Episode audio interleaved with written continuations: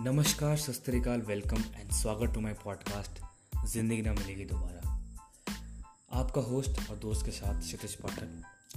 तो आज के चैप्टर का नाम है attitude why attitude is everything मतलब अब ये वाला एटीट्यूड नहीं जो बड़े शहर में होता है ना एटीट्यूड एटीट्यूड दिखाने वाला एटीट्यूड नहीं। एटीट्यूड वो एटीट्यूड कि how we see this world और कैसे हम किसी भी सिचुएशन में रिएक्ट करते हैं, वो वाला एटीट्यूड द राइट एटीट्यूड अब एटीट्यूड कैसा भी हो सकता है? पॉजिटिव एटीट्यूड भी हो सकता है नेगेटिव एटीट्यूड भी हो सकता है।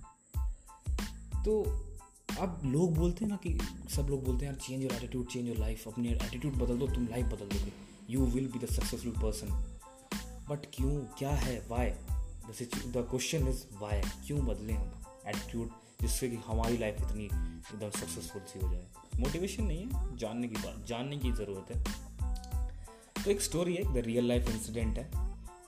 जो कि मेरे को बहुत इंस्पायर करती है, मुझे बहुत इंस्पायर करती है कि यस एटीट्यूड इज़ एवरीथिंग तो एक पिस्टल शूटर की कहानी है हंगरी की कैरोलिन टकास की, जो कि 1938 के हंगरी के नेशनल चैम्पियनशिप सारे जीता रहता है शूटिंग में, और सबका प्रोडिक्शन ये रहता है कि ये रहेगा अपने हंगरी के गोल्ड मेडल लिस्ट में 1940 के ओलंपिक्स में। और उसका भी एक सपना था कि मैं अपनी कंट्री के लिए गोल्ड मेडल लेके आऊँ। तो सब लोग प्रेडिक्ट कर रहे थे और सारे चैम्पियनशिप उसने जीता था। मतलब सारे और मतलब ये था कि अब ये ही जीतेगा 1940 का ओलंपिक्स 1939 के स्टार्टिंग में कुछ एक इंसिडेंट हो जाता है एक्सीडेंट हो जाता है इसके साथ कि ये आर्मी में रहता है तो कुछ कैंप के दौरान इसके द मेन हैंड जिससे वो शूटिंग करता था वो इंजर्ड हो जाता है सीवियरली इंजर्ड हो जाता है क्योंकि इसके हाथ में ग्रेनेड फट जाता है। तो अब ये हो जाता है कि यार अब क्या कर सकते हैं? सब लोग यही हो गया कि यार अब तो ये तो पार्टिसिपेट ही नहीं कर पाएगा ओलंपिक्स में दो एक, एक साल बाद ओलंपिक्स है और ये पार्टिसिपेट ही नहीं कर पाएगा। अब क्या करता है वो? He went through a full treatment दो महीने ट्रीटमेंट चलता है उसका। फिर वो छः महीने तक अपने ओनली हैंड लेफ़्ट हैंड से प्रैक्टिस करता कोई और होता तो बोलते थे हाँ यार हार मान जाता कि यार ठीक है, छोड़ देते हैं, क्या करना? है बट वो अपने left hand the only hand से प्रैक्टिस करता है। फिर 1939 के दिसंबर में, उसका एक नेशनल चैम्पियनशिप होता है हंगरी में। सब लोग सोचते हैं कि यार अच्छा ही बस देखने आया होगा पार्टिसिपेट क्या ही करेगा, इसका तो राइट हैंड इंजर्ड हो चुका था। और सब लोग इसको कॉन्ग्रेचुलेट कर रहे थे और एक तरह का इसको मोटिवेट कर रहे थे कि कोई नहीं लाइफ में और कुछ भी हो सकता है। बट इसने क्या किया? वो कम्पीट करता है उस चैम्पियनशिप में और उस चैम्पियनशिप को जीतता है। सारे ऑर्ड्स को कि भाई, ये तो अपने जो मेन हैंड था, इसने मेन हैंड ही गवा दिया एक आर्मी कैंप में। बट इसने अपना एक अप्रोच नहीं गवाया। दैट द राइट एटीट्यूड कि यार इस सिचुएशन में मैं क्या कर सकता हूँ? उस सिचुएशन में उसने अपनी ओनली हैंड से उस चैम्पियनशिप को जीता। लोगों के दो बाकी शूटर्स के पास ऑप्शंस थे कि उनके पास दो ऑप्शन है। भाई, उनके दोनों हाथ है। इसके पास दी ओनली हैंड था। एक ही हाथ था।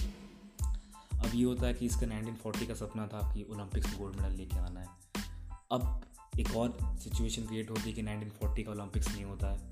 वो बिकॉज़ ऑफ़ वर्ल्ड वॉर तो ये फिर भी हार नहीं मानता। ये लगा रहता है प्रैक्टिस करता रहता है। 1944 का ओलंपिक्स भी कैंसिल हो जाता है क्योंकि वर्ल्ड वॉर इतने साल होने के बाद भी वो हार नहीं मानता है।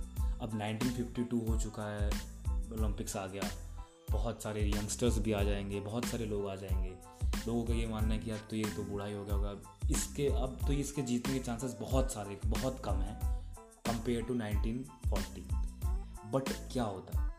अगेन सबको सरप्राइज़ करता है because he was the under और अंडर परफॉर्म करता है 1952 के ओलंपिक्स में और वो हंगरी की तरफ़ से गोल्ड मेडल लेके आता है। तो this is called the right approach attitude is everything अगर वो हार मान जाता है वो सोचता कि हाँ ठीक है, मेरे हाथ मेरा चला गया द मेन हैंड मेरा चला गया, मैं क्या कर सकता हूँ? मैं छोड़ सकता हूँ शूटिंग में कुछ और कर लूँगा। बट उसने हार नहीं माना। वो लगा रहा कॉन्स्टेंटली लगा रहा, अपनी ओनली हैंड से लगा रहा, और लड़ता रहा। Karoly Takacs the only hand, the only hand से एक उसने कितने सारे गोल्ड मेडल जीते नेशनल चैम्पियनशिप जीती और एक ओलंपिक गोल्ड मेडल भी जीता। तो मेरा क्या मानना है? मेरा क्या मानना है? वाई एटीट्यूड इज़ एवरीथिंग क्यों है एटीट्यूड इज़ एवरीथिंग पहला ये है कि यार एटीट्यूड ऐसा एटीट्यूड वो है, वो विंडो है जिससे हम वर्ल्ड को देखते हैं। It's a mental filter how we experience a world कोई प्रॉब्लम हो गई कोई भी सिचुएशन हो कैसे हम रिएक्ट करते हैं? अब दूसरा ये है दूसरा चीज़ मुझे, वो क्या सिखाती है मुझे attitude why attitude is everything ये कि एडवर्सिटी चेंजेस अस बहुत कुछ चेंज कर देती है हमारे अंदर। जैसे इस केस में, इस शूटर के केस में, इसके हाथ में बम फटा, बहुत कुछ हुआ इसके साथ। लोग सोचते थे, अब तो ये जीत ही नहीं पाएगा। बट इसने क्या किया? एक अपॉर्चुनिटी लाई। इसने उस एडवर्सिटी से कुछ सीखा। कि यार मेरे अंदर एक हिडन और इससे, इस एडवर्सिटी ने उसके अंदर एक हिडन पोटेंशियल भी किएगा कि यार हाँ यार अंदर कुछ है, मैं मैं अपने लेफ़्ट हैंड से भी लड़ सकता हूँ। एक नई अपॉर्चुनिटी क्रिएट हुई, जिससे कि वो आगे जाके 1952 में गोल्ड मेडल जीत के लाए। And therefore attitude is everything and changing your attitude can change your life तो मैं ये मानता हूँ कि therefore attitude is very important हमारा एटीट्यूड कैसा होता है? कोई भी सिचुएशन को देख। के अभी सिचुएशन ये है कि सब लोग ये मान सकते हैं कि यार कोविड नाइन्टीन हो गया, आगे की ट्वेंटी ट्वेंटी हमारा ख़राब हो सकता है। बहुत ख़राब हो गया, बहुत वर्ष है हमारा ट्वेंटी ट्वेंटी कुछ नहीं। बट हमारा क्या अप्रोच होना चाहिए? कि this is the time to reboot our self to reinstall new things in our self क्या हम ये एक बहुत बड़ी प्रॉब्लम है पूरे वर्ल्ड के लिए बट हम कैसे इसके थ्रू निकल सकते हैं? क्या हम चेंजेस कर सकते हैं अपने अंदर? और क्या एक नई अपॉर्चुनिटी क्रिएट कर सकते हैं इसके अंदर? This is called the right approach the right attitude and therefore the attitude is everything फिर मिलते हैं एक नए एपिसोड के साथ, एक नए चैप्टर के साथ. डिस्कवरी बहुत सारी करनी है एक नए टॉपिक के साथ.